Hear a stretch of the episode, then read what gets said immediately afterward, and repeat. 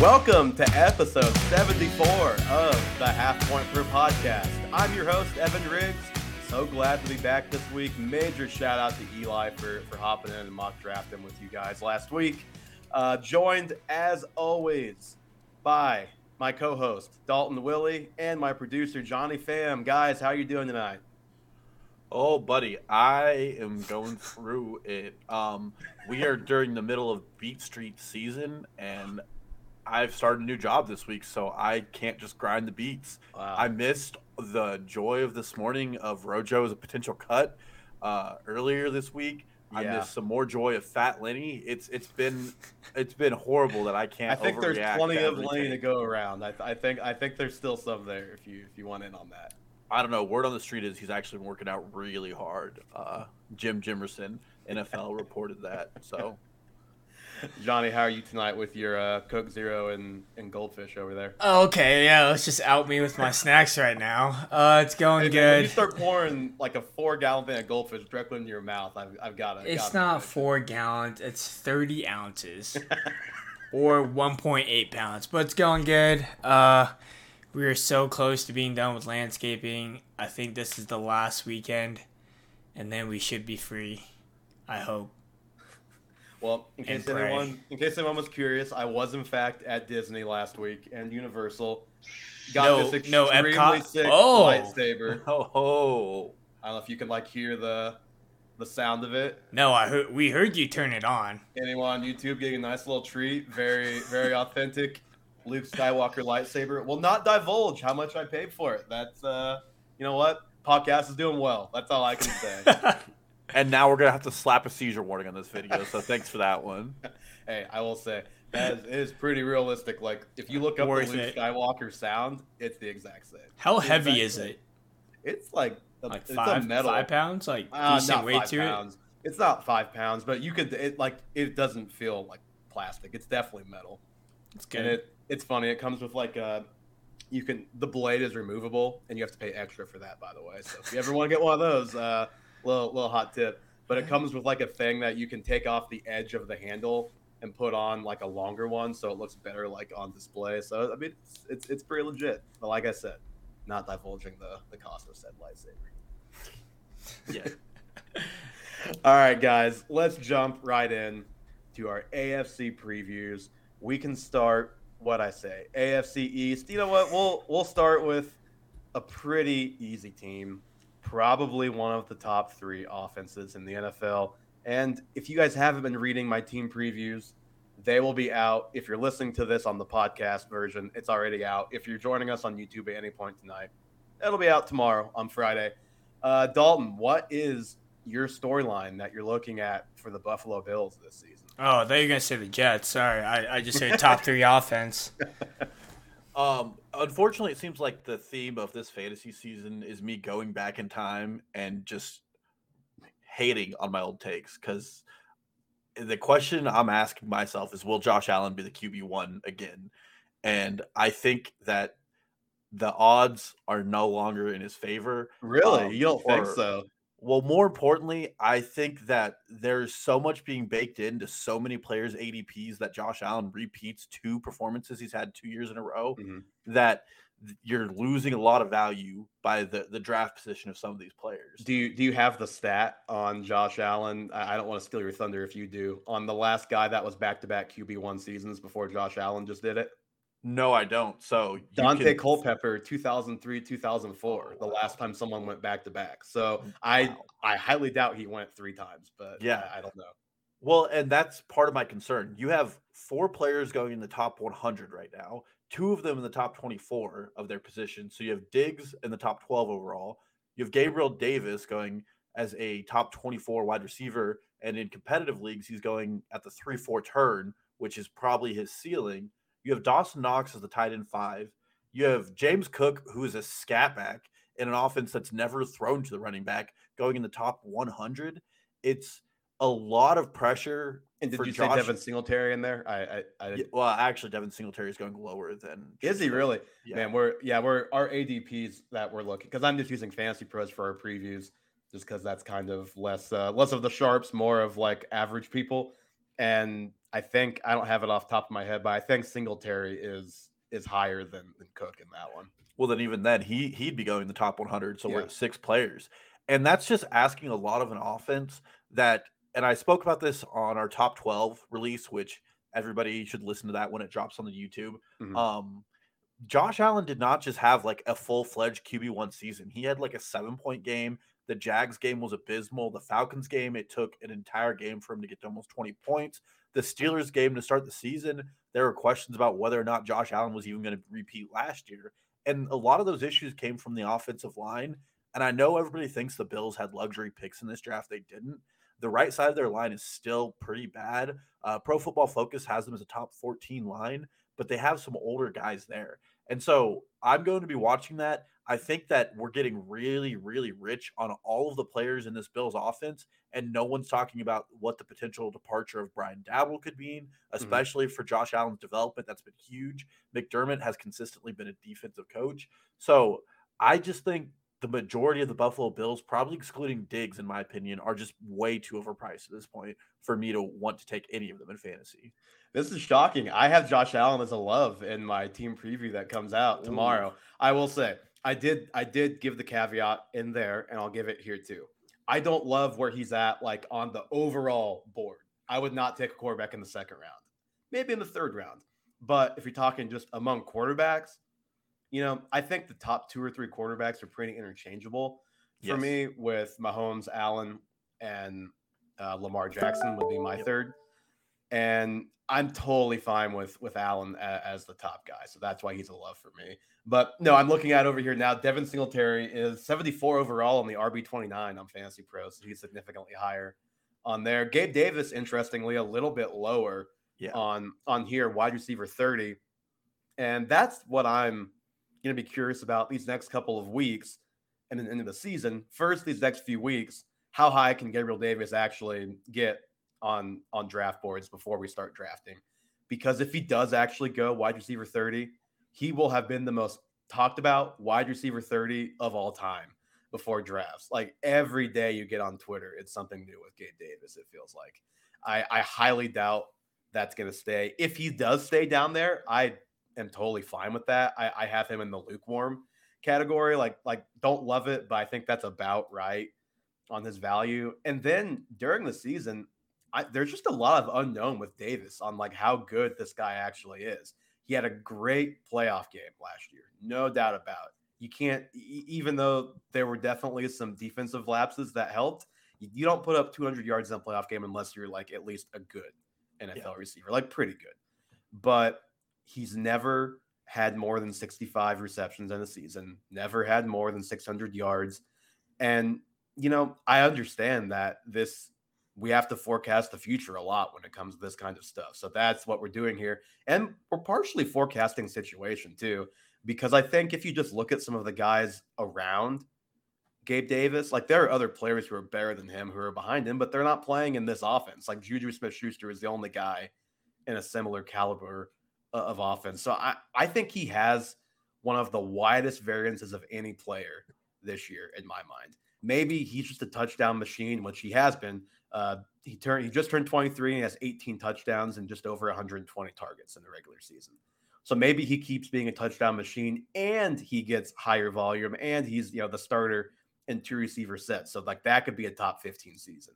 Or he could struggle and maybe by November he's ranked 10 spots higher than Jamison Crowder because he's carved out a solid role in that offense. I I could legitimately see both worlds and I'm just so fascinated to see how that plays out this year. I mean, I'm tired of the Gabriel Davis discourse. in like April, I was really excited to be all in on him, and Mhm. then the entire like fantasy community went all in on him. His underdog ADP is all the way up to 21, which is above Brandin Cooks, Allen Robinson. It's, a- I mean, it, it's it's too high for me. Um, and this is probably a really boring take, but I think like he like wide receiver 28, 29, 30 he probably belongs in that area. I mean, Mhm. that's it's an upside wide receiver two play. That's what he is. Um, we used to talk about year three being the breakout year, which is where he's at. Um, I don't want to get too deep into the weeds with Gabriel Davis because everybody and their mother's doing it. Yep. But you know, the, the the runway is clear for him this year if he's going to make the final leap and be more than just like an end zone target and be a guy who can play between the twenties. And we are still forgetting that like and I think this is me stealing it from Matt Harmon. The answer to this offense could very well be just more Stefon Diggs. Yeah, that, and and Stefon Diggs, and that's kind of what I said in our top twelve show that again has not yet aired, but will soon. The other day when we were talking about Diggs, is that we could just see more Diggs yeah. this year uh, as well. Okay, the Dolphins. I don't want to go too long on the Dolphins because there are so many unknowns with this team that it's just really hard to nail down a storyline for me other than it's Tua it all comes down to Tua. How good can he be? And that's going to be something that we're monitoring in training camp. We're going to be living and dying with every single beat report after every practice. Oh, how many picks did Tua throw today? Oh, he was 17 of 19 in this open session today. He looked great. Oh, he looked like he had never played football in his life before today. We're it, it, it's going to be just a roller coaster this this next month. So that is definitely the story kind of a training camp story, which we'll talk more about training camp specific stories.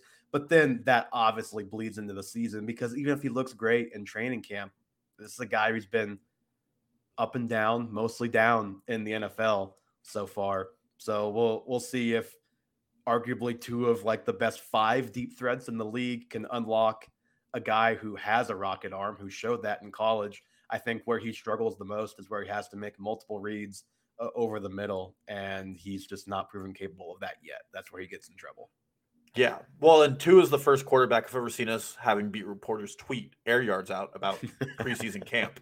Um, but I have the same storyline. Hua is Tua. Uh, I mean, Hua is Tua. Yeah, I like that one. Right. Uh, I was going to do it with all of them, and I did not have the time. But uh, I do think the investments in the wide receivers in this team are really rich for all the question marks around it. Tyreek Hill's wide receiver seven, Jalen Waddle's wide receiver 14. That, I mean, you're pricing in Jalen Waddle at where he was last year, and he just added an all NFL talent next to him. Mm-hmm. And then you're hoping that Tyreek Hill also repeats last year with a significant downgrade at quarterback. Uh, the offensive line got kind of better with Armstead, but they were so bad last year that there's a huge gap for them just to be okay. Yeah. And Armstead's never been a guy that's healthy. And then McDaniels coached a really good San Francisco team behind a really good offensive line, and everybody's doing like a one to one with these teams and what McDaniels is going to do. And the other thing is, and I didn't think I'd be doing this on the podcast, but they also had a really good intermediate passer in Jimmy Garoppolo, and that is legitimately where Tua's worst at is intermediate throws. He's short and deep, and the entire Shanahan offense is like this intermediate throw into space. Well, you would think that the, you you would think they're going to recalibrate the offense, considering who the quarterback is and considering who their top two receivers are. Yes, but I do not think that even with three years in the NFL, we really know what Tua's strengths are as a quarterback, or if he has any um, to be completely honest. And that's not to hate on him. It's just he's not played a full season and he has a lot of excuses around him. So yeah, and some and some are valid to be clear. He's been playing with one of the worst offensive lines. Yes, and he's been playing in I think a pretty easy to figure out and vanilla offense. Yeah, so I'm glad too. to go for the cheaper options on this team. I don't really like the idea of taking Hill or Waddle at price right now, but like Edmonds, Sony Michel, whatever they have in the running back room, and maybe Gesicki or guys that I'd be interested in just taking dart throws at, depending on price. Yep. Okay. We go from one uh, okay situation to a truly terrible one. New York, uh, the Jets. Dalton, I, th- I, think the main question for me is how good is Bru- is Breece Hall really? Because number one, he's the best guy on this team who is not tied to Zach Wilson in any way other than moving the football. He might catch some passes, but he doesn't have to rely on him consistently like the two young receivers who everybody loves, and Elijah Moore and Garrett Wilson. And then obviously you've got the Michael Carter factor. So I, I think the Breece Hall, Michael Carter battle in training camp and also just throughout the season is probably going to be the biggest storyline on this team because – there's a world where neither one of these guys are too fun to use on a weekly basis because Michael Carter is RB 35 and Breece Hall is RB 24. Or there's a world where Breece Hall really emerges and takes over that role. And I don't know if we're going to learn that in training camp, which is why this is a whole season storyline for me. There's there's going to be ups and downs, ebbs and flows. There's going to be times that you can buy low and sell high eh, on both these guys in this backfield, I think. Well, it's funny because my takeaway was Breece Hall and Michael Carter, not Michael Carter Williams, are going to finish in the top 30 at the end of season scoring for running backs. Not impossible. Um, PFF right now has the Jets offensive line at 13th in their uh, exceptional but not great tier. Uh, I think we get a full season of Zach Wilson, but more importantly, I think their defense uh, gets a little better. We are coming from another Shanahan coaching tree. We go from Shanahan to Shanahan in the East. Um, I do think they want to run the ball. They want to be effective with it. Their problem last year was their defense was so bad. They were getting run off the field. And then offensively, there was no continuity in that team. Mekhi Becton got injured very early on against the Panthers. Afterwards, their their offensive line was really shambled together. Mm-hmm. Um, you had Fant, who came on as a really good right tackle towards the end of the season. It's still probably their biggest question mark, but I think they're going to run the ball. They're going to give Zach Wilson easy looks and do a lot of play action.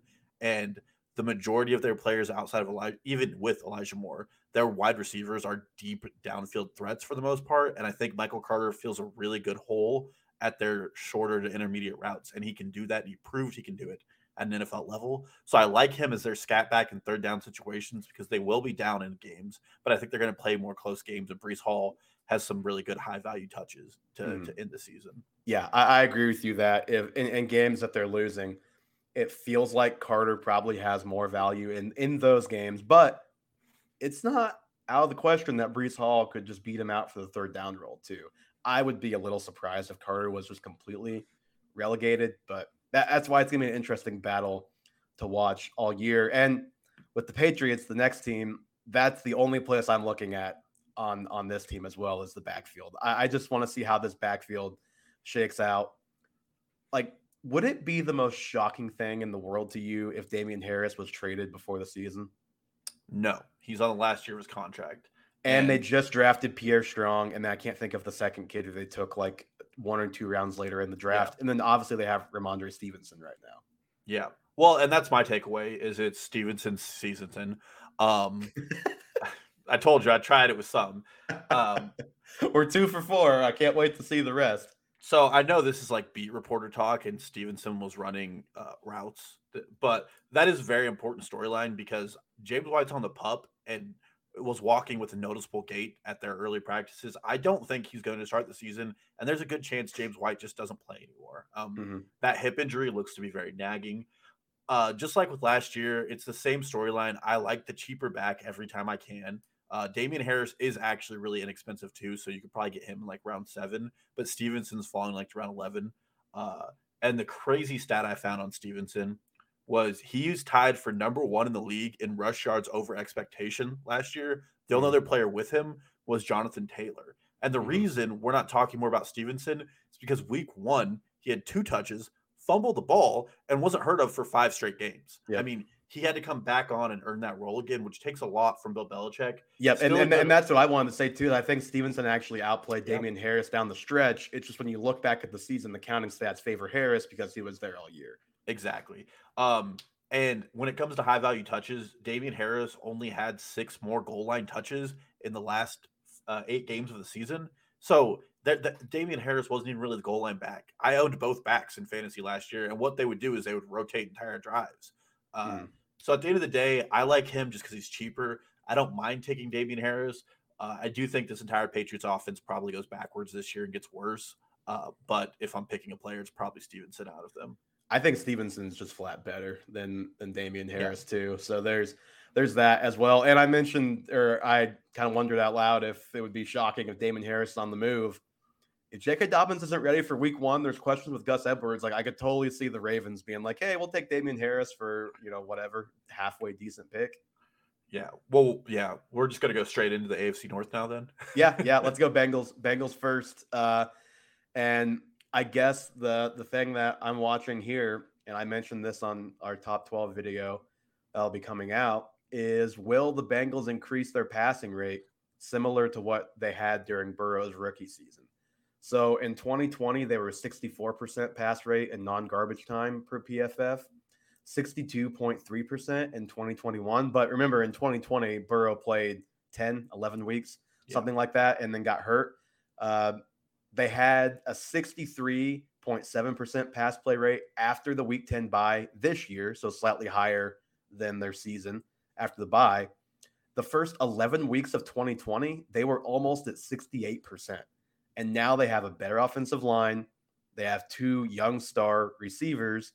And we both mentioned in our video, it would be great for Joe Mixon if he could replace four carries with one or two receptions a game. So I think I'm just curious to see how this offense evolves this year because I've seen Burrow as a regression candidate. I'm not sure if that's going to happen because I think he's going to have more volume this year than he did last year. Yeah, we really got to start comparing notes before the pod because um, that is my question: is can Joe Burrow have a full season of higher pass yards? So just like you were talking about last year, weeks one through six, uh, the Bengals were at a negative negative twelve percent pass rate over expectation. I think a lot of that is they were trying to manage Joe Burrow back into what he can be. Um, by the end of the season, going into the playoffs, they were fourteen percent over. So that's a full twenty six percent swing in pass rate over expectation. Um, if they have a full season where this offense is kind of uncorked, there, there's a really high ceiling to it.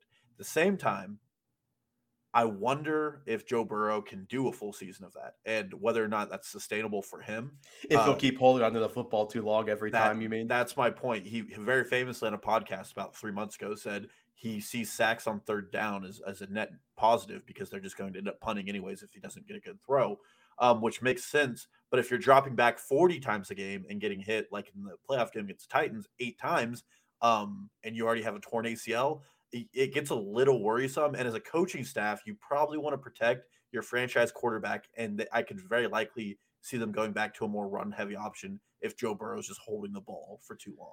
Yeah, I, I will say, even though um, Mixon is awesome. They were one of the teams, and I don't remember where I saw this graph sometime recently where they were, you know, awesome passing the ball and actually not very good running the ball. So they were like one of the teams highlighted, like, hey, they really should pass the ball more. Well, they should pass the ball more in the Super Bowl too, and that probably cost them that game. Well, it definitely cost them that game, especially putting in Perine. But yes, yes, Perine was probably the big error there. But okay, the Browns, and you know what? Unless you have a lot to say on them, I just kind of want to hold off for the most part on this team because it just all depends on what happens with Deshaun Watson, right? Like if he gets four games, six games, eight games, the whole season, doesn't get suspended for eight games, then gets eight at the end of the season. We have no idea what's going to happen at this point. It does really no good to speculate. I'll say two things before I'll hand it over to you, see if you have anything. Is number one, it was interesting to see that they had had conversations about Jimmy Garoppolo previously, and that popped up again on Twitter yesterday. So that'll be something to at least monitor and would make sense as an upgrade over his former teammate Jacoby Brissett at, at quarterback. They did just sign Josh Rosen, so they're really uh, padding the depth chart uh, there and then first rounders. If Jacoby Brissett is the quarterback for the full season, I think Amari Cooper is going to get dropped down about 15 to 20 spots in my ranks. Those are those are my two things. Yeah. So the first thing I'll say, just kind of adding to the Jimmy Garoppolo discourse, uh, the Browns trade with the Panthers for Baker Mayfield legitimately opened up enough cap space for them to pay Jimmy Garoppolo's contract, which is why it's very interesting because there's not a lot out there in free agency anymore. Um, so very interesting there. It's pretty much either there or the Seahawks. Those are like the only two. Yeah. The musical and, chairs have stopped everywhere else. Everyone else has a seat.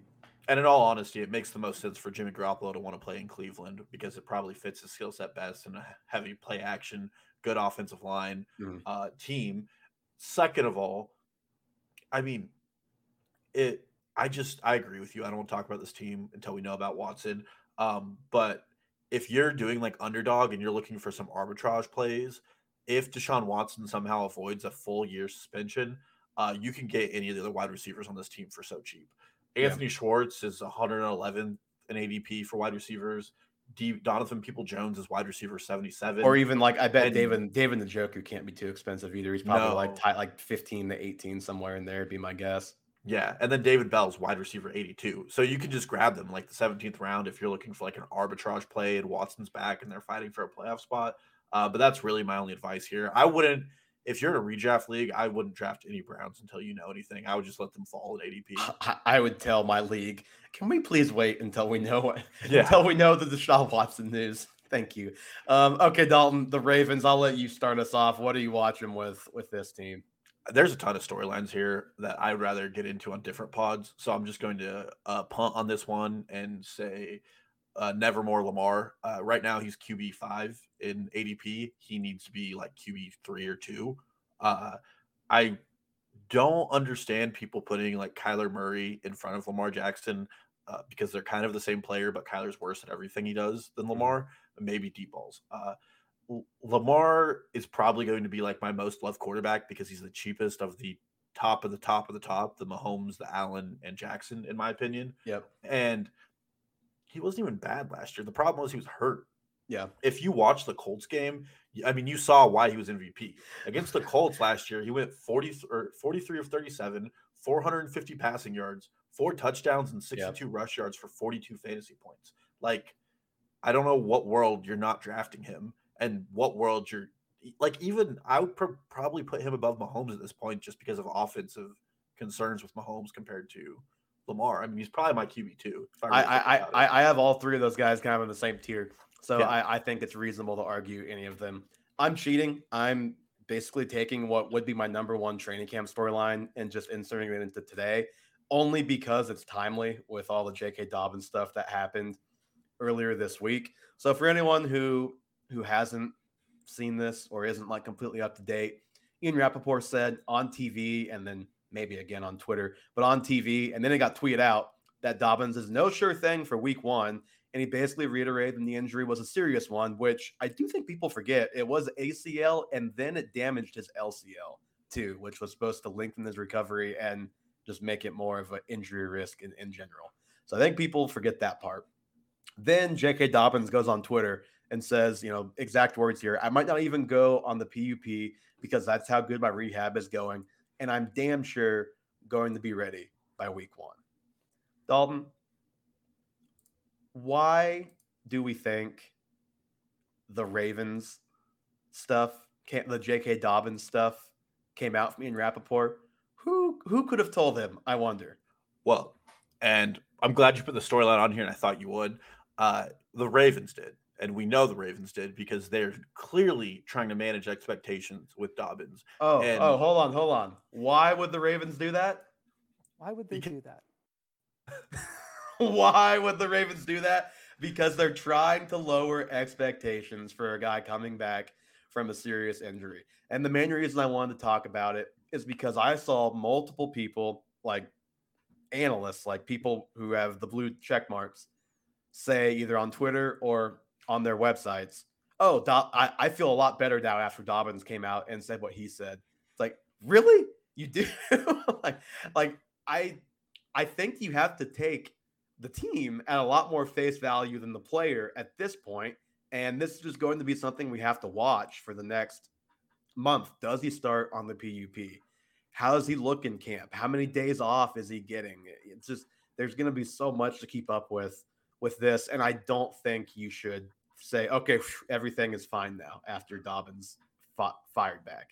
Well, and Dobbins doesn't have a say in the matter. I mean, he's a rookie running back in the NFL. No one really wants to trade for a guy coming off an injury. It's not like he can hold out on a rookie contract. And the Ravens get final say if he's going to play. And we we've seen this all offseason. You and me have been very skeptical, both players in this backfield coming off ACL tears, mm-hmm. because they brought in Melvin Gordon. They drafted Tyler Badie. They had a ton of prospective running backs come into that room. And well, they signed very, Mike Davis. He's the one who yeah, ultimately ends up there of the veterans. It's very clear the Ravens do not feel comfortable with that backfield. I do not feel comfortable with it. This could be a situation where you go into like week three or four and we're, we're wondering where Dobbins is, or he's getting eight or nine carries a game. And as a fantasy manager, you hate your life because you're going to draft him in the fifth round. Yeah, I, I, think this is going to be obviously a, a training camp storyline for the reasons I said. You're just to have, I'm not ready to jump to any grand conclusions yet. I, I don't think you are either. I want to see how this plays out in camp over the next month or so. And then during the season, if he does start off slow like that, he is going to be a, now it's going to take some guts, but he's going to be a buy low guy that if he does actually hit and bounce back, he could win you your league if he starts off that slow and his manager is that worried, which I mean, it could also blow up in your face and cost you your league too. Like it's, it's going to be a fascinating situation to watch all season. Yeah. And would love to hear about Gus ACL ACL recovery because uh, he is a guy I would like to draft. all right, the Steelers. Uh, I have a feeling we may have the same storyline here. Mine I think is we do. mine is is Diontae Johnson still going to be treated like the top priority on this team? Is that yours? Mine's a little bolder, but it's in the same vein. Okay. So this team has pretty much said we're not paying him after this year. A Steelers beat writer whose name escapes me pretty much said, yeah, he's not going to be here next year on a recent podcast that I, I listened to. Well, and that's not just just so anybody listening is aware. I don't remember the name of the beat writer either, but that beat writer is basically a mouthpiece for the Steelers Yeah. organization. He is the Brian Schefter of the Steelers, or the Adam Schefter of the Steelers. Brian Windhorst and Adam Schefter just combined forces there. But Why would they do that? why would they do that? I'm going to abuse that. I think Diontae Johnson is a outstanding player. I do think a lot of people agree that maybe he was propped up a bit by a guy in Big Ben who had no arm, couldn't move, and didn't want to be hit. And Diontae Johnson is great at getting open quickly. Now, I will say the opposite could also be true. Diontae Johnson could have also been held back by Big Ben. We don't really know that yet. But what we do know is Chase Claypool, I think, has a more elite just talent profile. He has not produced like Diontae Johnson has, but he did score 13 touchdowns as a rookie. And then you have Pickens, who was a very polarizing prospect, who I think if he didn't have the knee injury, probably would have been one of the top three receivers drafted. most most annoying evaluation I've ever done in my life. Yeah, I mean, people were all over the place with him. And the thing is, when he, he so he goes to the Steelers, and I'm like, okay, I kind of have to trust it a little bit because their track record is just so good picking receivers over the last couple decades. And you have Hines Ward, Emmanuel Sanders, obviously Diontae Johnson, Chase Claypool now, Antonio Brown be, being the biggest one. I feel like I'm Santonio Holmes, I, I believe was another one too. They they just they nail their receiver picks. I know Claypool has been rightfully scapegoated by for basically not being an adult yet. I think that's kind of allowed Diontae Johnson to fly under the radar with his drops a little bit. I don't remember. I, I think it may have been Adam Levitan made this crack the other day that Claypool was getting eviscerated in the game that he had like 80, 80 yards and celebrated the first down too long when Diontae Johnson dropped two touchdowns in that game. So there is a little bit of that going on. I just think Johnson is playing with one guy who is more talented than him from a pure athlete standpoint, and another who, I mean, maybe could be. He's not going to get paid by the team. They also drafted Calvin Austin, just another body. I'm just curious to see the pecking order and how those guys line up this year because there's no slot guy right now. Maybe Chase Claypool becomes that guy. Maybe Calvin Austin's that guy, and those other two are on the outside. We'll see. Well, I was willing to go on a farther limb and say I'm going to draft Claypool and no Diontae Johnson this year. Well, Um, Claypool is much cheaper to the tune of about Well- 30 spots at receiver. and that's fitting for me to pick the cheaper option because it's easier to be right when they're less expensive.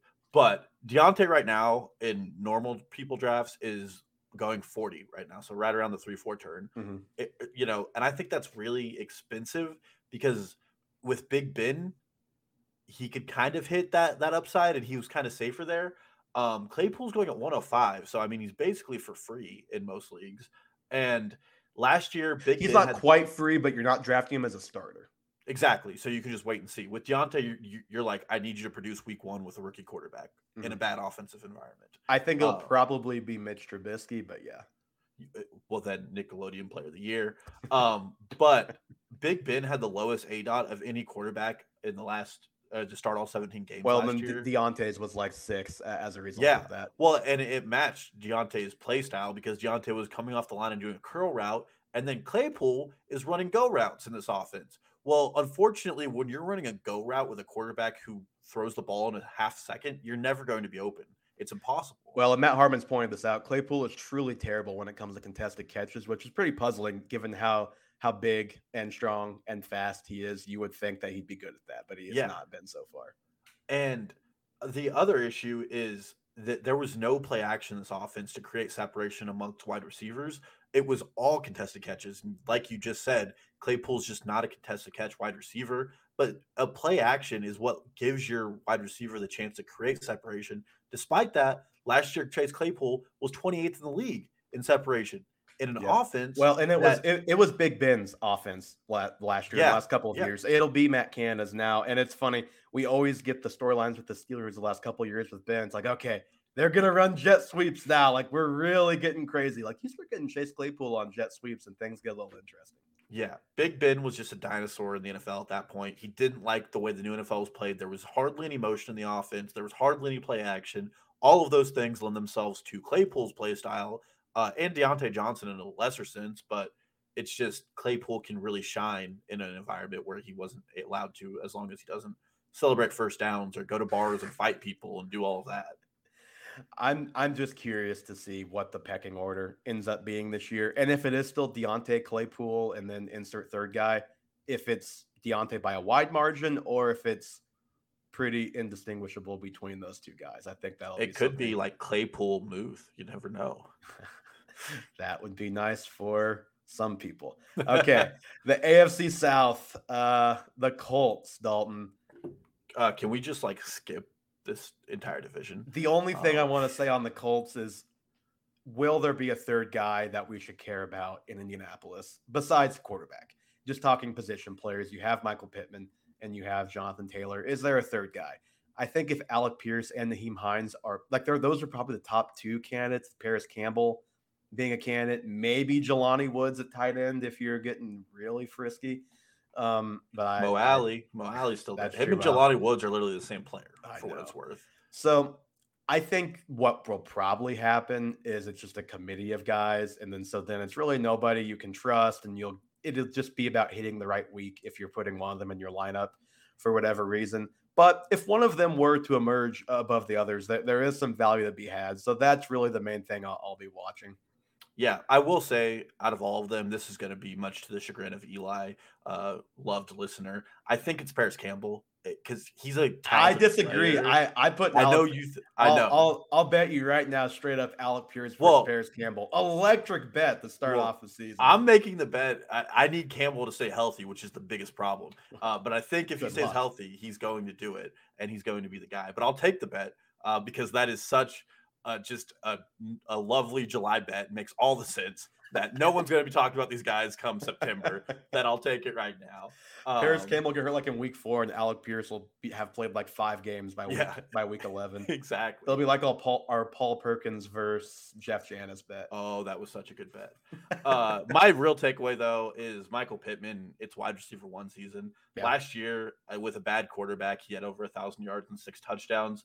He's one of only eleven wide receivers with twenty five percent of the team's targets and thirty percent of the air yards. And go look up like how Matt Ryan targets his wide receiver ones because he just targets the living heck out of them. Yep. Uh, obviously, Julio Jones like kind of skews that a little bit, but even with Calvin Ridley in their limited time together, it's like a 33% target share. And he's not Julio Jones, but Michael Pittman has put up really good NFL numbers with some really bad quarterbacking. Well, and perhaps most importantly, he's clearly the top receiver on on this. Team. yeah, there's nobody contesting him for that. Um, so I think he's one of those guys I'd probably reach for at the end of the second round in drafts if he's there. I haven't looked at uh, non-smart people ADP recently, so I don't know how low he's fallen because he doesn't. He's not a sexy pick, but I think he's like a dark horse top five wide receiver candidate this year. Well, I can tell you, I have my draft or I have the Colts preview up right now. He is wide receiver 16 on Fantasy Pros. Yeah. So um last year Cooper Kupp was actually wide receiver 16, and I would say Pittman has like an outside shot of being this year's Cooper Kupp if we're doing that really tiring narrative.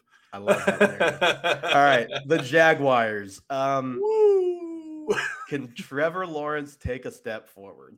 I think that is actually multiple steps forward. And I think kind of like the Dolphins, that is really what matters here. They have fewer good players than the Dolphins. But if Lawrence is anywhere close to the same level he was last year, which was very bad, he like Travis Etienne is gonna be the only guy we care about on on this roster this year. I think they spent all kinds of money to remake that pass catching group, which you know say what you will about the actual caliber of guys they brought in and the money that like the contract they gave Christian Kirk, it's still an upgrade. They still have major upgrades at receiver compared to last year. If anyone's seen the, the video going around, it was in the, the Texans Jaguars preview on the newsletter that Ian Hartitz put out. They had their their receivers just had some brutal, brutal drops last year. But even so, there was literally nothing you could point to last year and say that Lawrence was good besides a couple of flash plays. Like the play where he dropped the snap and threw the touchdown to Marvin Jones was probably the best play of the season last year. For him, the coaching should be much, much better. So he's got that going for him. The offensive line, hopefully, a little bit better. The weapons should be better as well. I think Etienne will, will help him too. Um, I told you I had Trevor Lawrence stat to pull up in a bookmark tweet. This from Warren Sharp. 284 quarterbacks have had 500 or more attempts since 2000.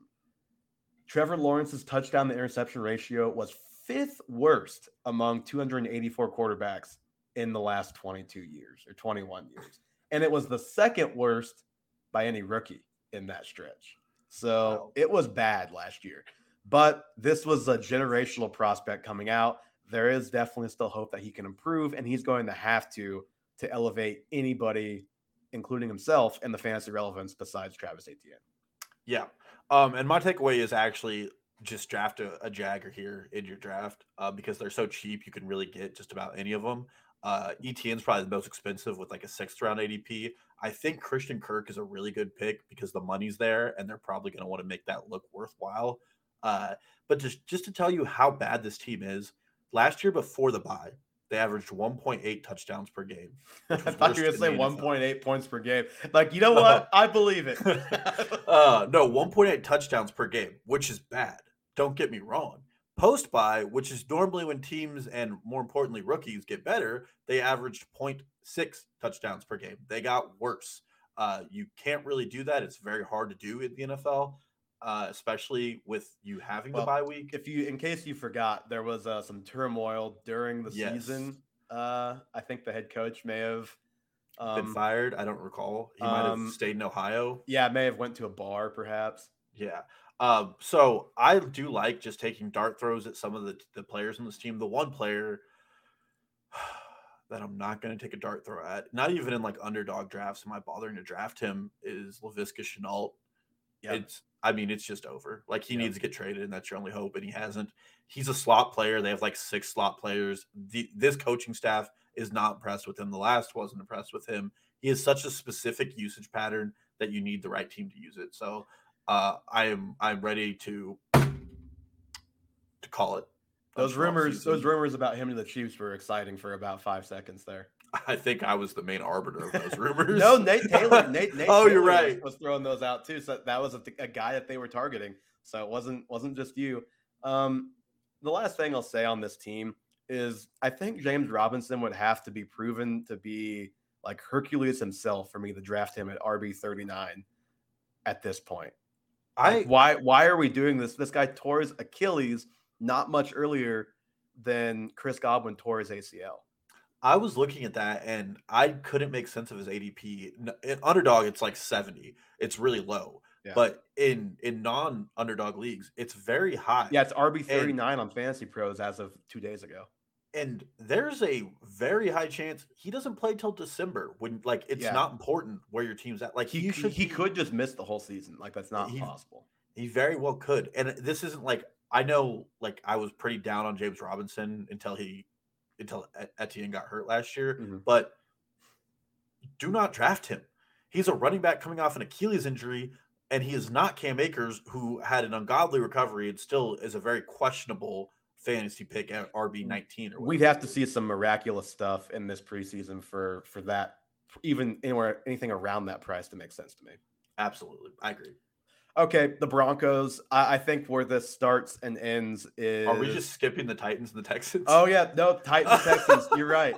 You're right. I really wanted to move on from this division. We should okay. just move quickly through these two. But right, wow, Tex- Evan. Texans, Brandin Cooks. I'm just curious if this ADP is going to inflate as we get closer to the season. Wide receiver 24, up one spot from earlier this week. Can't can't help but think my team preview bumped him up one spot. Um, wide receiver 17 last year. He has six 1,000 yard seasons in eight years. Davis Mills in weeks 13 through 18 was QB 12 last year. Not saying I'm expecting that, but I am expecting like a competent situation for Brandin Cooks. And I- will say give me Cooks over the uncertainty of a guy like Amari Cooper, who's in the mid teens right now, all, all day, every day. The last four games of the season last year that mostly coincided with with Davis Mills being good Cooks was 11th in points per game, top five in targets per route run at 33%. And that's with him missing one game in that stretch. So that's why I pulled out points per game. I think he was like wide receiver 14 or something like that while even missing a game. So he was awesome down the stretch. He's going to be awesome again this year. He's a value right now. Curious to see if that value goes away the next month. Yeah, and I agree with all of that. Big Brandin Cooks lover over here. Um, my takeaway was that Davis Mills is the most proven 2021 fantasy quarterback out of that 2021 quarterbacking class. Um, yep, it's close between he and Mac Jones. Uh, crazy, which yeah. Um, I mean, Brandin Cooks had the highest finish of any wide receiver with any of those quarterbacks. Um, meanwhile, there are guys going above him who are going to have rookie quarterbacks. Deebo, I understand why Deebo's going that high. Don't get me wrong, but he's getting Trey Lance. There's some question there. Christian Kirk is going at 31 right now with a rookie or a second year quarterback, Brandon Aiyuk, George Kittle, Travis Etienne, and even Elijah Moore all have these inflated price tags. And then Brandin Cooks is, is deflating. And I don't understand that. And I think that people are really disrespecting Davis Mills. And I just want to be on record. I do respect Davis Mills. I like the. I respect him and his very long neck. Yes. Um, I also think that like Nico Collins is a sneaky late round pick. If, if Davis Mills takes another step forward, um, this is the only quarterback who proved he could throw for 300 yards, like on repeated occasions. Well, I said in in my preview that obviously you're not drafting him, but John Metchie is a guy that I would maybe like the pre waiver wire is a thing in fantasy football. Like going and picking up a guy like a week or two before he's going to be back from injury. If he does miss games, which I would expect he probably would, uh, he tore his ACL at the very end of the season last year. Um, he'll probably be like an October ish type of guy when he's back. I would pick him up and stash him if you've got the room just to see how it plays out because he he's not going to be a star in the NFL, but he's at least going to be a good slot receiver, I think. And those are the types of guys who can sometimes translate much quicker than the guys with the higher upside in the yeah. draft classes, but are but are more raw. Yeah, the team's going to build. They're, they're better than they were last year. I think they're going to be one of the teams that people are like, oh, the Texans like actually are putting up consistent points and like there's some fantasy relevance on them. Nothing sexy. Don't get me wrong. Cook's a little sexy. The rest of the team not. But there's going to be contributors for people who need stand-ins on bye weeks.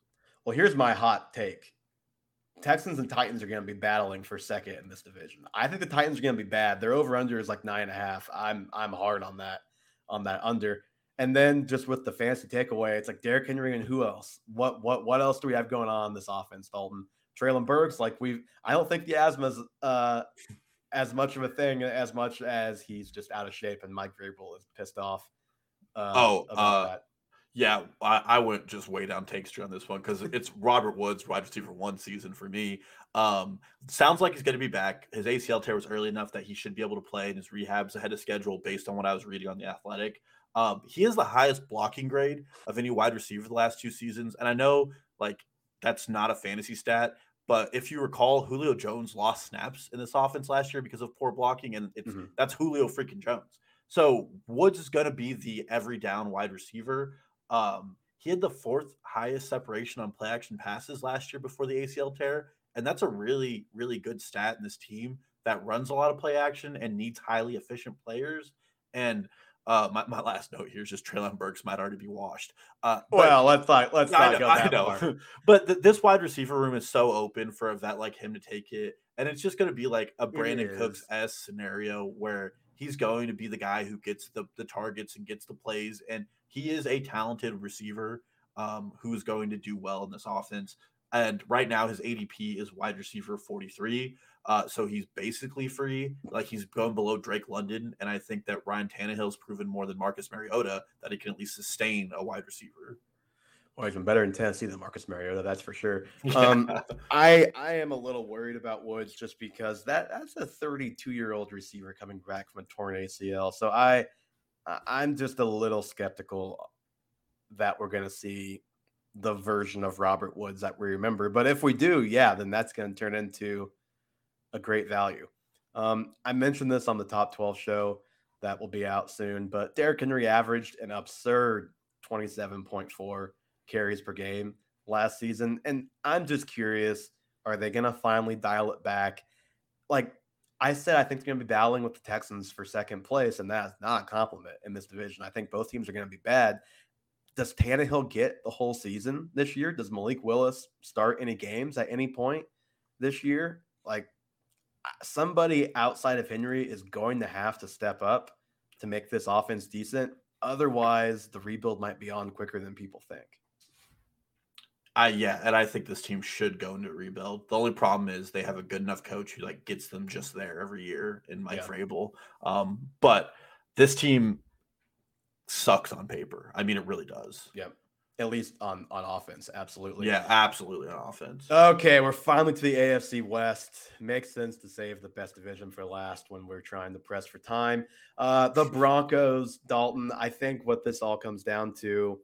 Um, I wanted to save some of the training camp, like re- what I'm watching for their receivers until next week. The biggest overarching storyline is going to be can Russ still cook? I think the answer is yes, but it does seem like everybody is just saying it's going to happen and he's going to automatically go back to being awesome when he was not good for big chunks of last year. I know there were a lot of reasons he was good to start the year, that he had the injury and he came back too soon but he wasn't like great down the like by Russell Wilson standards. He was not great down the stretch. I think the answer is yes, but the level that he plays at is going to either make the ADPs for these guys turn the steals because kind of like the Chiefs, we don't know what to do with these guys. Or so, do we? oh, so they're kind of bunched up. Um, the top two, and then Tim Patrick is lower down. But like if Russell Wilson's awesome, then Courtland Sutton's going to be a value. I can tell you that already right now. And he's going to make people feel dumb for for doubting these guys to the extent that we are. Or if he's just not as good as we thought this year, we're going to feel dumb just as a whole ranking like six guys in the top like 120 like we are with this team. Yeah, well, and it goes back to like the Bengals probably are an example of this last year where there were values there and then they showed out because their quarterback was good. He was just hurt. Mm-hmm. Um, different injuries, but same, same. Uh, are we ready for flag plant season? Because I talked about this a little bit earlier today on Twitter, but I'm ready. Uh, don't draft Jerry Jeudy. Just don't do it. Uh, I think that this wide receiver room has two alphas, and their names are Courtland Sutton and Tim Patrick. Man, I like Tim Patrick. I don't think he's an alpha, and, though, I will say. But I will say they did pay Tim Patrick. Jerry Jeudy is the guy that hasn't got the investment yet. Well, you can blame Evan Silva for this take, but first, this front office is a new front office. Didn't draft Jerry Jeudy. Not doesn't always mean a lot with wide receivers, but they paid Tim Patrick. They paid they paid him wide receiver money, like starting money.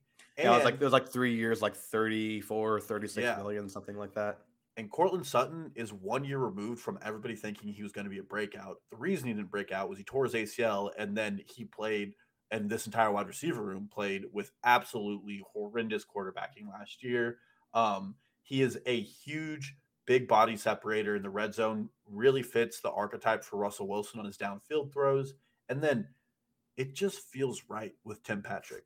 Like Tim, Russell Tim Patrick does just produce whenever he's called upon. Well, and that's the thing is that Russell Wilson in Seattle had to be so efficient that all of his wide receivers from Lockett to Baldwin to Metcalf were these like efficiency freaks, like four for four for 100 yards and two touchdowns, games like that.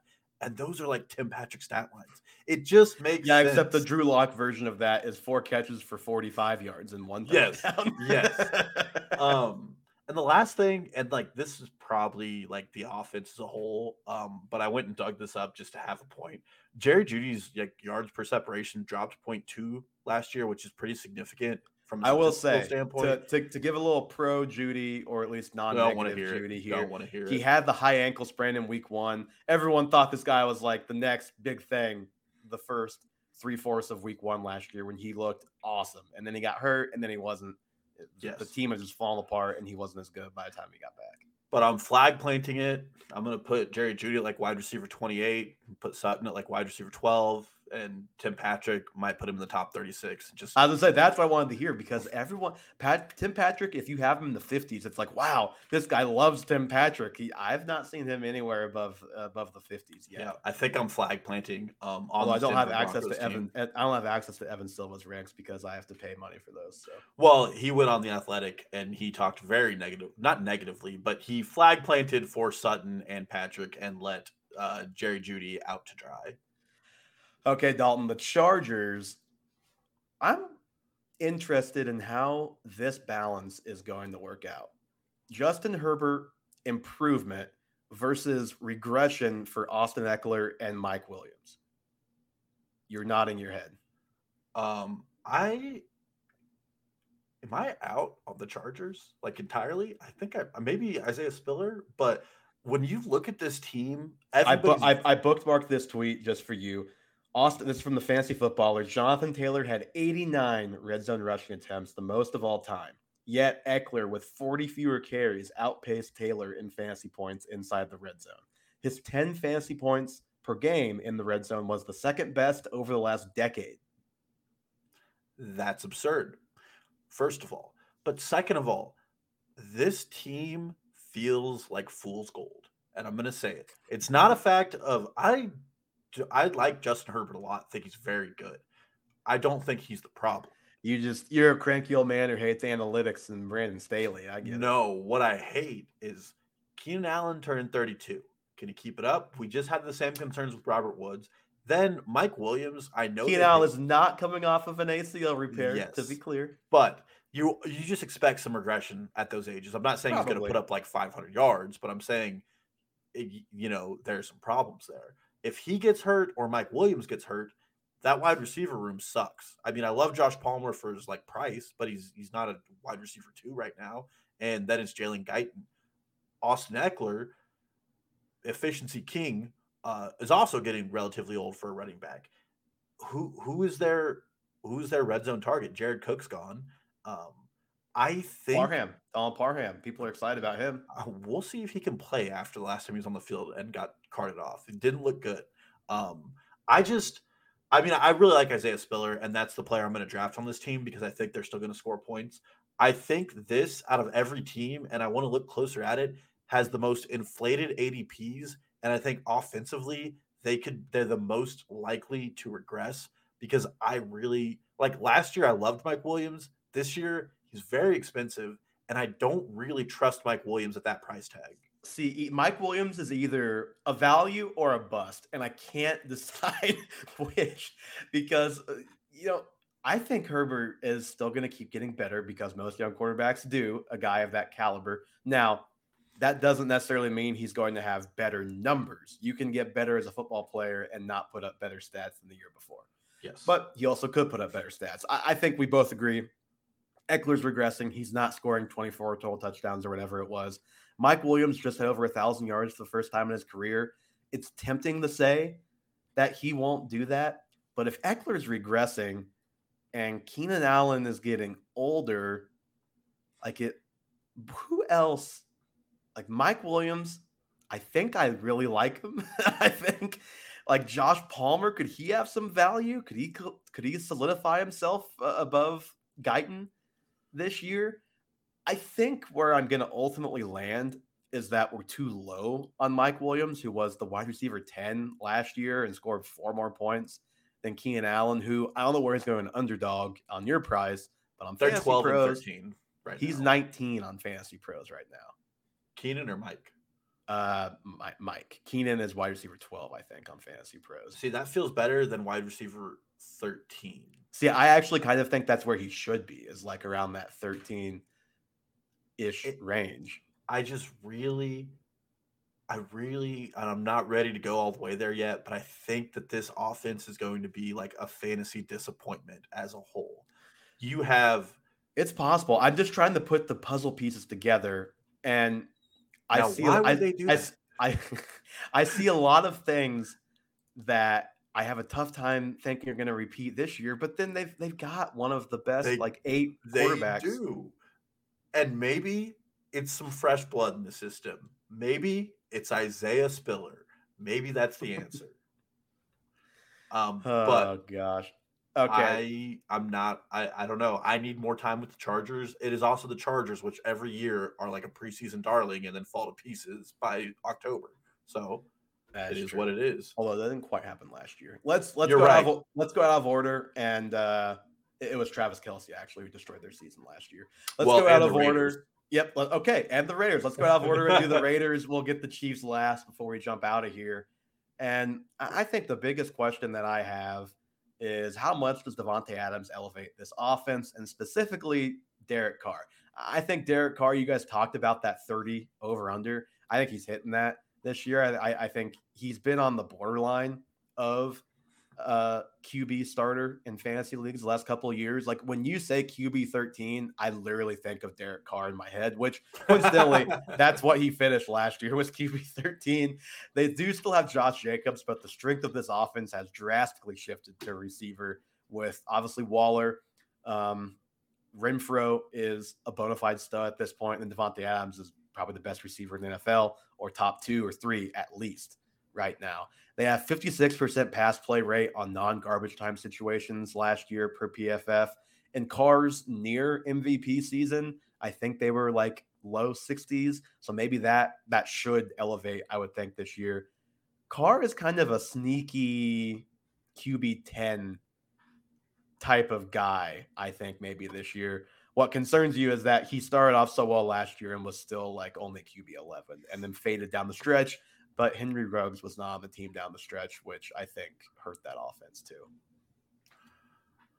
You know, this is another team where it's like they're gonna probably be really good because they have so many weapons. Um, and McDaniel seems to be a good offensive coordinator and a good head coach. Uh, but you're pay- paying a lot of money for Davante Adams, and that's about it, which I really like. Um, what I am confused about, want to talk about, is what are we? What is going on in this running back room, and who do who do you draft? Josh Jacobs right now is almost where he was I at think you, year. I think you draft Josh Jacobs, but you feel real bad about it. he's RB twenty two on underdog right now, and like well, Dalton, they didn't pick up his fir- his his fifth year option. I Why would they do that? why why which is that like is there a non-zero chance that like Josh Jacobs is like the second running back on the field? Like one of one of like Zaquandre White starts above him, Kenyon Drake plays above him. I mean, I, do not that, think that will happen, but I don't think he's long for this franchise. They've shifted their investment on the offensive side to receiver and tight end, and they're just not going to be able to pay Jacobs. Like he's not going to command huge money, but he'll command enough money to where it just doesn't make sense, and they probably literally cannot pay him.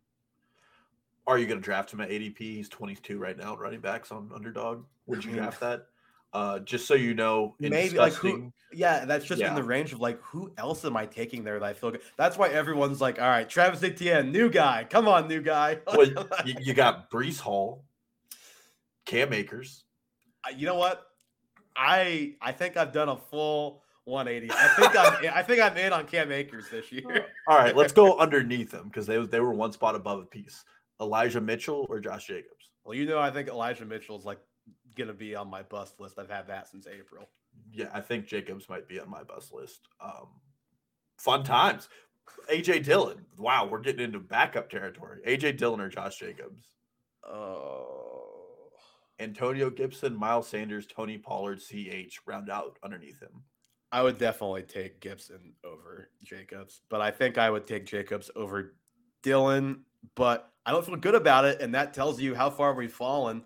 Because as much as I like Dillon, he's not the clear top guy, and that's in, on that team by any means. Damien Harris at 29.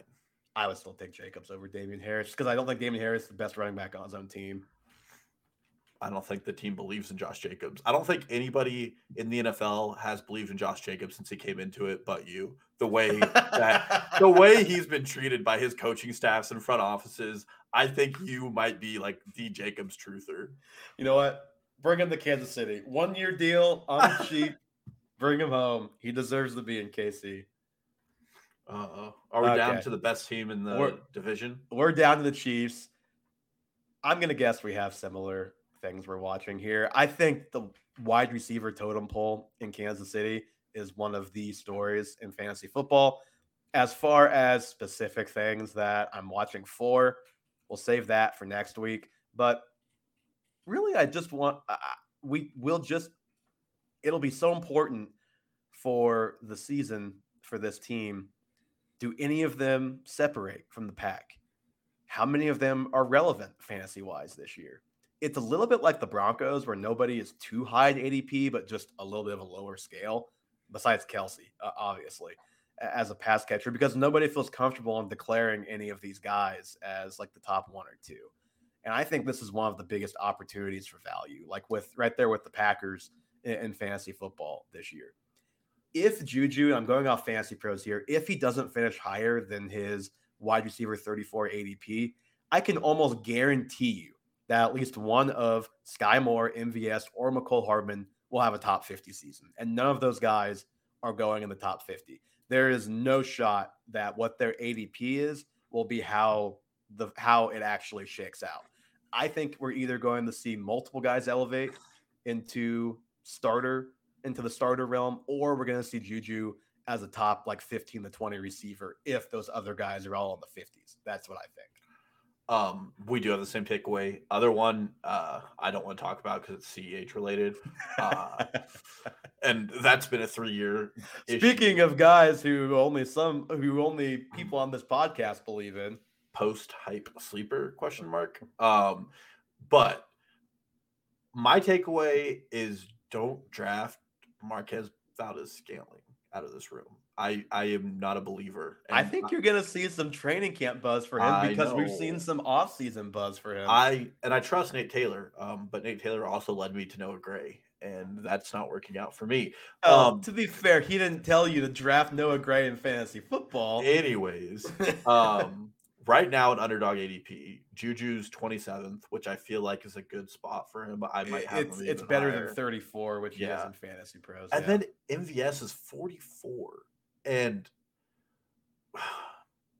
if they're okay, we've done the the Mecole thing like three years in a row. if there was ever a year to do it, it's probably this year, and no one's doing it. And I feel like we and all it's got. He just had the best season of his career last year, but it still wasn't that good. But it was the best season of, of his very short career. But like, if you do a blind test of MVS and Mecole next to each other, they're basically the same player. Yeah. And the difference is that Mecole's more familiar with this. The, the, the difference is we haven't seen MVS not live up to expectations in Kansas City like we have seen Mecole Hardman not live up to expectations in Kansas City. We kind of forget about it when it happens somewhere else, right? Yeah, it, it's not like MVS came from playing with Daniel Jones. You know, he played with the back-to-back reigning MVP and Yes. never had a thousand-yard seasons in a wide receiver room that's just as open as this one. Um, I I mean, Skyy Moore at 48 also feels right. Uh, but Mecole at 57, like I feel like it should go, in my opinion, Juju, Teardrop, Mecole, Skyy Moore, MVS, and then like the rest of the guys, Justyn Ross, Gordon, Justin Rawson. Like, but this this like discrepancy with Mecole really bothers me and probably too much. But I I was really happy when Kansas City signed MVS from like a role player perspective. Yeah. But the fantasy community has kind of gone overboard. Um, and I feel like I know Kansas City well enough that I don't think that MVS is the answer in fantasy. I think Mecole has a better skill set, and I am going to pay for reception perception just to prove that MVS runs worse routes than Mecole. And if I'm wrong, we're going to start our own reception perception over here at After Podcast. I, I'm gonna be a coward, and I I'm not ready to like fully rank what I think the order of of these guys is yet. And you're free to to change your mind as as things develop in camp. But I, I do want to see how things develop in camp before I fully plant my flag on an order. But I will, without a doubt, plant my flag on what we're seeing on Fantasy Pros, Juju in the 30s and all of these guys in the 50s. It will not happen. Either Juju will be awesome, and all three of these guys will be like you never know when to start them. Mecole will have two catches for 75 yards and a touchdown one week, and then nothing the next week. Or we're gonna get Juju in the late 20s, early 30s, and then one of those guys, maybe two, like in the 40s, like late 30s, and they're gonna be flex consideration on a weekly basis. it's weird that uh, the best quarterback in the NFL doesn't have a single player with the top 24 wide receiver ADP right now. Doesn't make a lot of sense. I mean, Kelce is the tight end one, so that it. What's more strange, you know, you you say that, and then you look over at Green Bay, where there is literally not a pass catcher being drafted in in the top like 36 at receiver, and then top. I think Tonyan's like 13 or 14 at tight end. Now, why would fantasy players do that? Why would they do that? uh, okay, Dalton. I think we've hit hit home the AFC points here. We are going to be back with some training camp storylines next week, and I think the Raiders have already started their camp. We're going to have teams that have already started camp, so we'll have some fun things to discuss. Probably some breaking news, I would assume. Probably uh, get some player props in there so I can catch up with you guys. Um, you guys started last week. But thank you guys so much for listening to episode 74 of the Half Point Podcast. Gonna do it for us today. Give us a follow on Twitter, Instagram, TikTok at Half Point Pod. Subscribe to the YouTube channel. Our top 12 video will be out at some point. I will not commit to a date. Um, please subscribe to the newsletter to halfpointperpod.substack.com. Got about three team previews out per week. Each each preview has two teams in it. Um, so be on the lookout for those. Leave us a five star review on iTunes. Listen to us on Spotify, and we will talk to everybody next week.